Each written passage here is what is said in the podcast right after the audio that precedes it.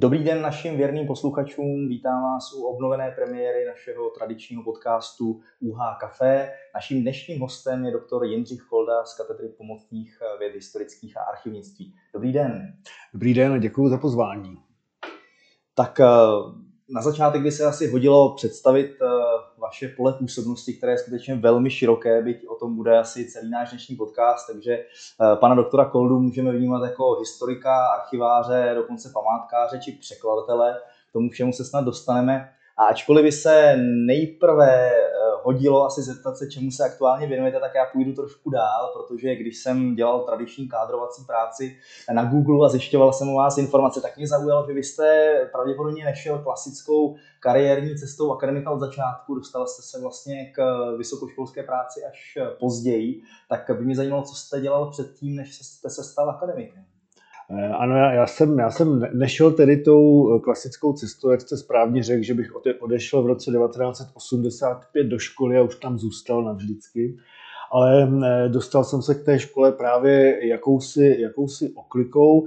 Pracoval jsem po studiích polonistiky v Olomouci zhruba nějakých 15 let jako památkář v Národním památkovém ústavu v Josefově, respektive v dependance v hospitalu v Kuksu, kde jsem byl na pozici správce depozitáře a zástupce kastelána. A protože to byla instituce samozřejmě v uvozovkách státní, tak tam v jisté chvíli nastal ten moment, že abyste tam mohl kariérně růst, tak jste k tomu potřeboval mít odpovědné vzdělání. A zapíchl jsem si tedy do mapy Kuksu kružítko a udělal jsem si tam takovou kružnici a zjišťoval jsem, jaké možnosti dálkového studia existují v nejbližším okolí a samozřejmě nejblíže mi v té vzdálenosti zhruba 20 km vyšel Kuks a vyšel Hradec Králové a začal jsem studovat historii a archivnictví tady na univerzitě a už jsem to zůstal. Takže takový akademik skoro z donucení externími vlivy a okolnostmi, tak to jste to dotáhl velmi rychle, velmi daleko. Já bych se možná ještě chvíli přidržel u té vaší, řekněme, památkářské minulosti, kterou jste asi úplně neupustil, protože přece jenom mezi archivnictvím, pomocnými vědami a památkovou péčí je určitá souvislost. Myslím, že se nepletu, když řeknu, že památková péče v České republice nemá úplně nejlepší pověst, myslím, u široké veřejnosti. Tak by mě zajímal možná náhled insidera. Setkával jste se během své praxe s nějakými, řekněme, stížnostmi nebo s lamenty ze strany jako široké společnosti, že vaše práce vlastně v uvozovkách není k ničemu, že lpíte na něčem, co už dávno má být zbouráno, či něco podobného? Samozřejmě setkával, památkáři mají bohužel ten problém, že se jim na rozdíl třeba od ochránců přírody nepovedlo v té nové realitě po roce 1989 se nějak najít svoje společenské místo, abych to tak jako řekl. Je pravda, že těm ochranářům k tomu jako velice napomáhá oteplování planety a další záležitosti, což těm památkářům nikoliv. Nicméně jakési kořeny toho přístupu, který jste tady správně jmenoval, tkví už v bývalém režimu, kdy se zhruba v 50.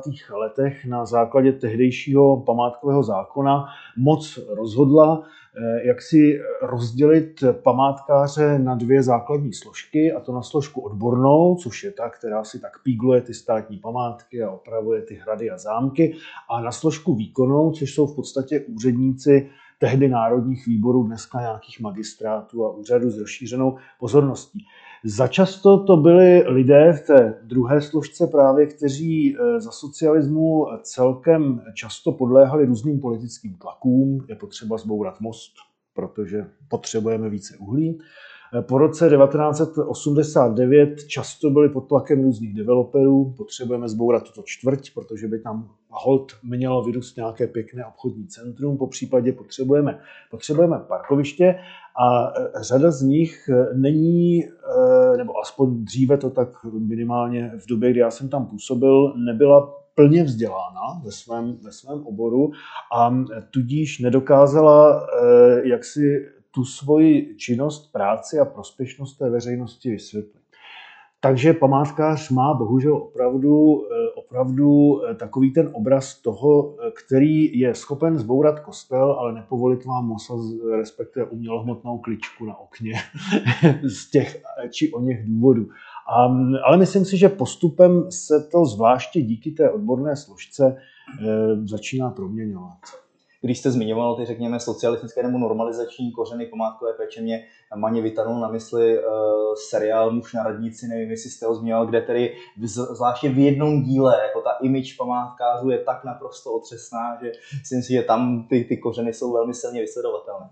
Nicméně, když se posuneme od památkové péče k tomu, co se ve vašem životopise rozhodně výjímá, nechci říct na prvním místě, ale na předních příčkách, abyste to sám zmiňoval, tak je dlouhodobá zkušenost s hospitalem Kuks, kde já jsem dokonce, kde si četl, že jeden rok to byla třetí nejnavštěvovanější památka v rámci celé České republiky, což mě překvapilo, a to jsem Východočech, a od našeho společného přítele Jirky Hutečky vím, že k němu máte osobní vztah. Nemyslím k Jirkovi Hutečkovi, to bez pochyby taky, ale k hospitalu Kuks. Tak kdybyste měl nějakým způsobem třeba návštěvníkům, kteří v Kuksu ještě nebyli, představit, v čem pro vás tkví kouzlo Kuksu, v čem je to fascinující, a nechci říct památka, protože ona to není úplně jenom památka. Pro mě jsou to asi spíš takové ty skryté věci. Jako obvykle všichni říkají, to je ezoterické místo, tam ten brown, když tam stoupíte, čerpáte tam prostě tu energii, tady někde bude ta čakra uložena a tak podobně. Já tam spíš vnímám takové ty vrstvy, které tam nejsou na první pohled patrné, a z nich na prvním místě bych asi dal to, že Kuks je vlastně v podstatě svým způsobem jakýsi barokní v úvozovkách Disneyland, sen jednoho muže, proměněný v realitu, který zároveň v sobě nějakým způsobem obsahuje veškeré součásti tehdejšího myšlenkového světa barokního člověka.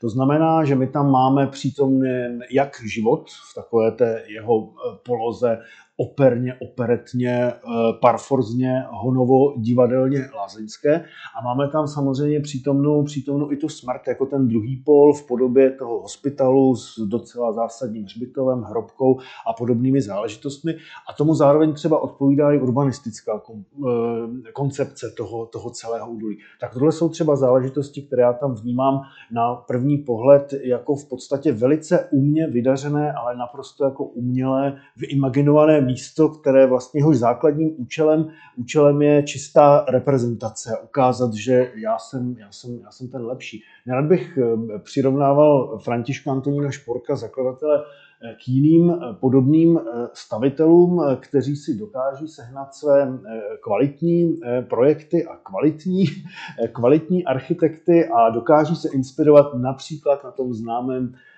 pekingském hnízdě. Nicméně řekl bych, že František Antonín Špork je jedním právě z lidí tohoto typu v 18. století. Mm-hmm. Když jste začal tak velmi sugestivně líčit to, co vás osobně nějakým způsobem dostává, lidově řečeno, na Kuksu, tak mě první, co se tak jako vybavilo, co mě napadlo, je otázka barokní krajiny, což je něco, čím se i vy taky zabýváte.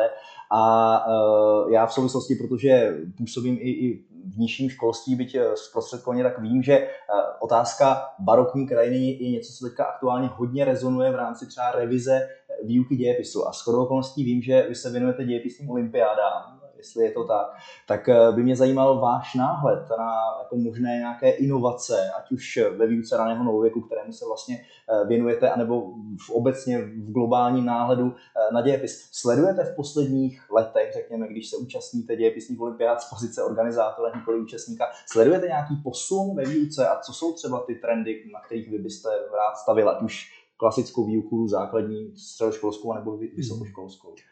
No, já se pohybuju v tomto prostředí velice čerstvě. My jsme převzali organizaci celostátního kola dějepisné olympiády teprve letos od Národního památkového ústavu. Nicméně pokud jde o vzdělávání, sleduju ho samozřejmě díky svému působení na UHK na té pozici základu a středoškolské spíše zpovzdálí. Nicméně spatřuju tam asi ne, že budoucnost, ale určitě nějaký směr, kterým by se mělo to vzdělávání ubírat v nějaké chytré kombinaci toho tradičního, dejme tomu takového toho znalostně biflovacího, faktografického, s nějakým, dejme tomu, praktickým. A právě myslím si, že ty památky mohou být jedním z pilířů toho nefaktografického, protože každá památka v případě Kuksu, to platí měrou vrchovatou, je vlastně učebnicí dějepisu. My v případě Kuksu se můžeme zabývat šlechtou, můžeme se tam zabývat uměním, můžeme se tam zabývat, dejme tomu, minulostí Čechů a Němců, protože Kuks je jedna z nejjižnějších německých obcí ve východočeském regionu. Můžeme se tam zabývat právě naším vztahem k minulosti, můžeme se tam zabývat vztahem k památkám a můžeme se tam zabývat ostatně i jaksi využíváním té historie pro nějaké naše účely. A jako jakýsi druhý pilíř, toho bych spatřil, ale velice, velice opatrně, protože ono všechno omrzí. Něco ve způsobu nějakých použití moderních technologií, nějakých gamifikací, nebo jak se tomu dneska všemožně říká, ale s tím, že by všechny tyhle tři jmenované záležitosti pokud možno měly být v nějaké rovnováze. Vy jste mi s tou gamifikací pěkně nahrál, protože my už celkem dlouho kroužíme okolo těmi vašimi, jako řekněme, dalšími zájmy, ale vyhýbáme se tomu hlavnímu a to je to, co vás asi, řekněme, zdobí právě teď a to je funkce vedoucího katedry pomocných věd historických a archivnictví. Já pro začátek se předem omlouvám, ale sdělím svůj náhled na pomocné vědy, když jsem ještě studoval historii v Praze. Jo, tam to zaprvé mělo pověst velkého strašáka, čtou se nesrozumitelné texty, a za druhé to mělo pověst nebo takovou image jako jakéhosi servisního oboru pro historiky.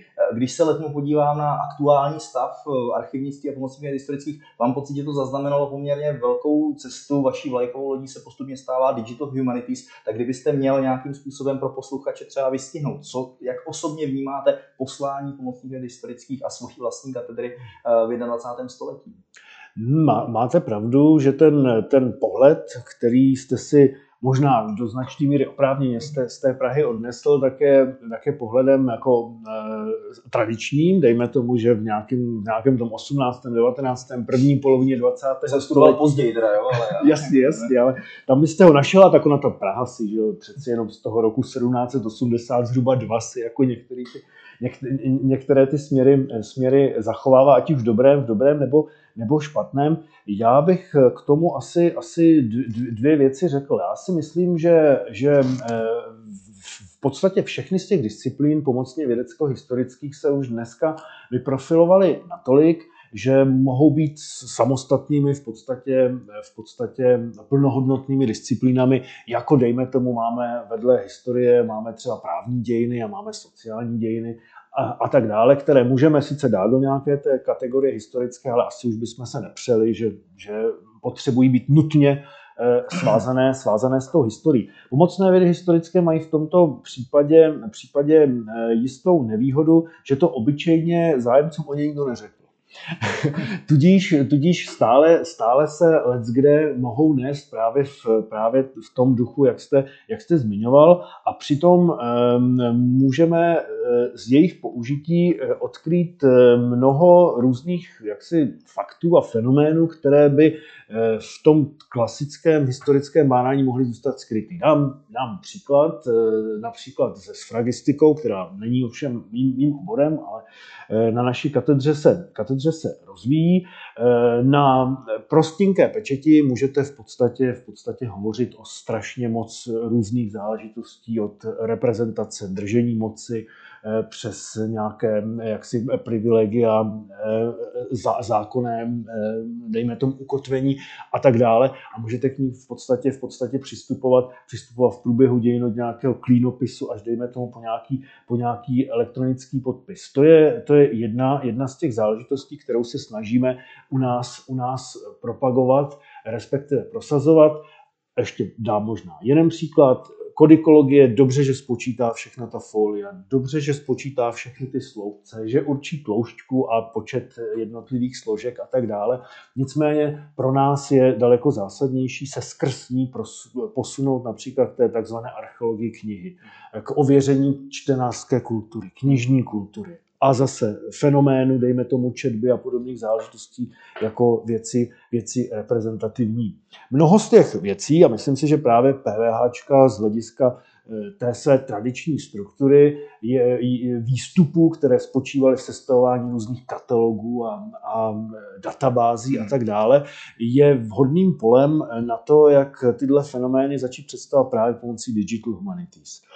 Ty Digital Humanities o nás ale zase nechceme chápat tak, jak tradičně, nebo ne tradičně, ale jak leckde ještě dnes bývají chápány. To znamená, že Digital Humanities rovná se digitalizace. Mm. U nás bychom tu digitalizaci považovali pouze za jakýsi základní a výstupní bod, na němž bychom chtěli stavět celou další konstrukci. Moc děkuji. Mně ten příklad přišel velmi přesvědčivý, protože to ukazuje, že skutečně pomocné vědy se posouvají od té polohy. Jde o to zjistit, co to je za pečeť, kdy byla vydána, kdo ji vydal, k tomu, že vlastně nám vypovídá nějakým způsobem třeba o antropologii, o struktuře dané společnosti. Přesně tak. Dobře, možná lehce osobní otázka vztažená k funkcionářství. Vy nejste ve funkci dlouho a standardně se tvrdí, že v okamžiku, kdy člověk vezme nějaké to vedení, nějaký ten middle management, tak ho to začne zdržovat od vědy, výuky a skutečné práce. Jak to máte vy? Začalo. Samozřejmě, že začalo. Nicméně asi musím říci, že v tomto případě jsem byl do této funkce instalován právě v nějakém takovémto momentu obratu. A nějak tak věřím tomu, že budou-li procesy správně nastaveny, tak se neoliberální sloví nastavovat procesy. Tak se, a to bylo v 35 uvozovkách, tak řada těch věcí se začne nějakým způsobem posunovat, ne že samospádem, ale už jenom s nějakým lehkým popostrkováním. A právě ono to souvisí lehce i s tím naším jaksi nazíráním na ty pomocné vědy historické, kdy se snažíme právě jít tou cestou, kterou vy jste tady správně popsal. Ještě se pokusím trochu utéct od pomocných věd historických a archivnictví a nemůžu se nezeptat. Vzhledem k tomu, že můj táta byl považován za zakladatele farmaceutické fakulty a oboru klinická farmacie, tak to, co mě první upoutalo, vy působíte na farmaceutické fakultě a dokonce působíte na katedře sociální a klinické farmacie. Ta otázka se přímo nabízí. Co má historik a archivář společného se sociální a klinickou farmacií? No tak zase kořeny je potřeba hledat v Kuksu, v existenci tamního farmaceutického muzea, jediného svého druhu v České republice, které si nechalo v roce 2013 akreditovat svůj archiv vlastní a v němž já jsem právě působil coby archivář. No a od toho už byl krůček k přednášení předmětů, které se tak nějak dají schovat pod hlavičku historie a organizace farmacie, což je zrovna záležitost, o které váš otec často vykládal na různých sympózích a podobných záležitostech.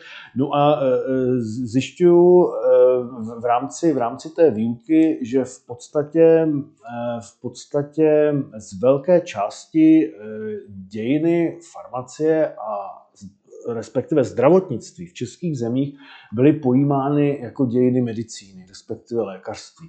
To znamená, že ve všech jste se dozvěděl, jakým způsobem byl objeven krevní oběh a kdy bylo poprvé zjištěno, kolik má žena na děloch a tak dále, ale nedozvěděl jste se tam nějaké takové ty... Doufám, že jednu teda, teď jsem Galenos by vám těch čísel hodil víc, tuším, že 5. Ale málo kdy se zvláště v té výuce přibližoval vývoj takových těch fenoménů. Fenoménů typu vztahu člověka a společnosti k tělu. Fenoménů typu formování se nějakého státního zájmu v oblasti zdravotnictví. Fenoménu typu přesouvání praxe zdravotníků stále více do nějakého systému státního nebo veřejného školství a tak dále. A to jsou třeba záležitosti, které tam jako zůstaly poměrně skryty a jsou to ty, které mě tam nikoli bohužel časově na bázi vědecko-výzkumné, ale na bázi pedagogické předávání vědomostí zajímají asi nejvíce. A odezvy studentů se mi jeví, že je asi též. Nabízí se poslední otázka vzhledem k tomu, že klasicky řečeno přetékáme lehce do basketbalu a náš čas se nachyluje. Kromě toho, že samozřejmě fascinovalo vaše působení na farmaceutické fakultě a kromě toho, že sdílíme společného kamaráda Jirku Hutečku, jak jsem zmiňoval, tak sdílíme ještě jednu vášeň, a to je Polsko. Vy jste studoval polonistiku, dokonce jste uváděn jako překladatel z polštiny. Já se celý život peru s otázkou, kterou nesnáším, proč pro boha to Polsko. Takže nechci tuhle otázku úplně pokládat, přestože ji třeba cítíte implicitně položeno, ale spíš se zeptám, je něco na aktuální polské společnosti, co vás fascinuje, ať už v pozitivním nebo negativním smyslu, a jestliže překládáte nebo jste překládal, tak jakou literaturu z Polska byste třeba doporučil? No, to jsou dvě otázky. Já se přiznám, že už nesleduju polskou scénu tak bedlivě jako kdysi. Nicméně při sledování naší scény jsem si zhruba před nějakými 4, 5, 6 lety uvědomil, že řadu těch věcí, které my sledujeme v naší společnosti a kterým se do jisté míry mnoho z nás diví, tak jsem v nějaké určité podobě viděl v Polsku už třeba před 15 lety. Typické takové to, teď to řeknu nepřesně a asi tomu nevěřím, ale takové to rozdělení společnosti, jak je někdy tak jako definováno.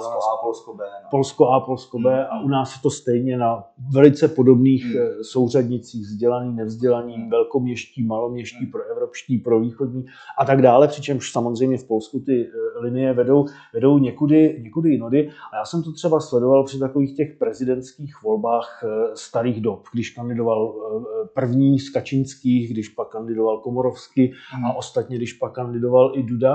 A to je fenomén, který jsme u nás spatřili, možná ani tak ne před první prezidentskou volbou, ale rozhodně po ní a rozhodně v souvislosti s druhou prezidentskou volbou a všemi parlamentními volbami, co byly mimo. Pokud jde o tu literaturu, na kterou jste se ptal, já jsem překládal především literaturu odbornou. Z beletrie tam mám pár nějakých věcí, nějakou poezii a podobné záležitosti. Opět v současné době bedlivě nesleduju, nicméně rozhodně bych doporučil k pozornosti posluchačů polskou non-fiction. Ať už je to historická, dejme tomu práce takové, které se týkají takového toho zpochybení polských historických mýtů, ať už je to Jedwabne a podobně, což je samozřejmě záležitost třeba 15-20 let zpátky, a nebo to, co se souhrnně označuje jako polská reportážní škola. Žánr, který Češi bohužel neumějí, byť jsou nějaké takové jako náběhy toho typu, ale třeba soubor reportáží, které jako i u nás vycházejí v překladu, známe asi všichni Mariusze Sztridła nebo Mariusze Surosze a tak dále, ale těch jmen je samozřejmě daleko víc a pak ještě to, co bychom asi označili jako polskou ženskou literaturu. A i tu reportáž. Ostatně každého to může zarazit taková ta hnutí typu Strajk Kobiet, stávka žen v Polsku, které hraje v určitých jako kruzích poměrně zásadní roli a staví na těch různých katolicko-potratových záležitostech, tak by mohlo zase leckoho u nás překvapit. Čím lépe končit než polskou tematikou. Moc děkuji za rozhovor. Rádo se stalo, děkuji za pozvání.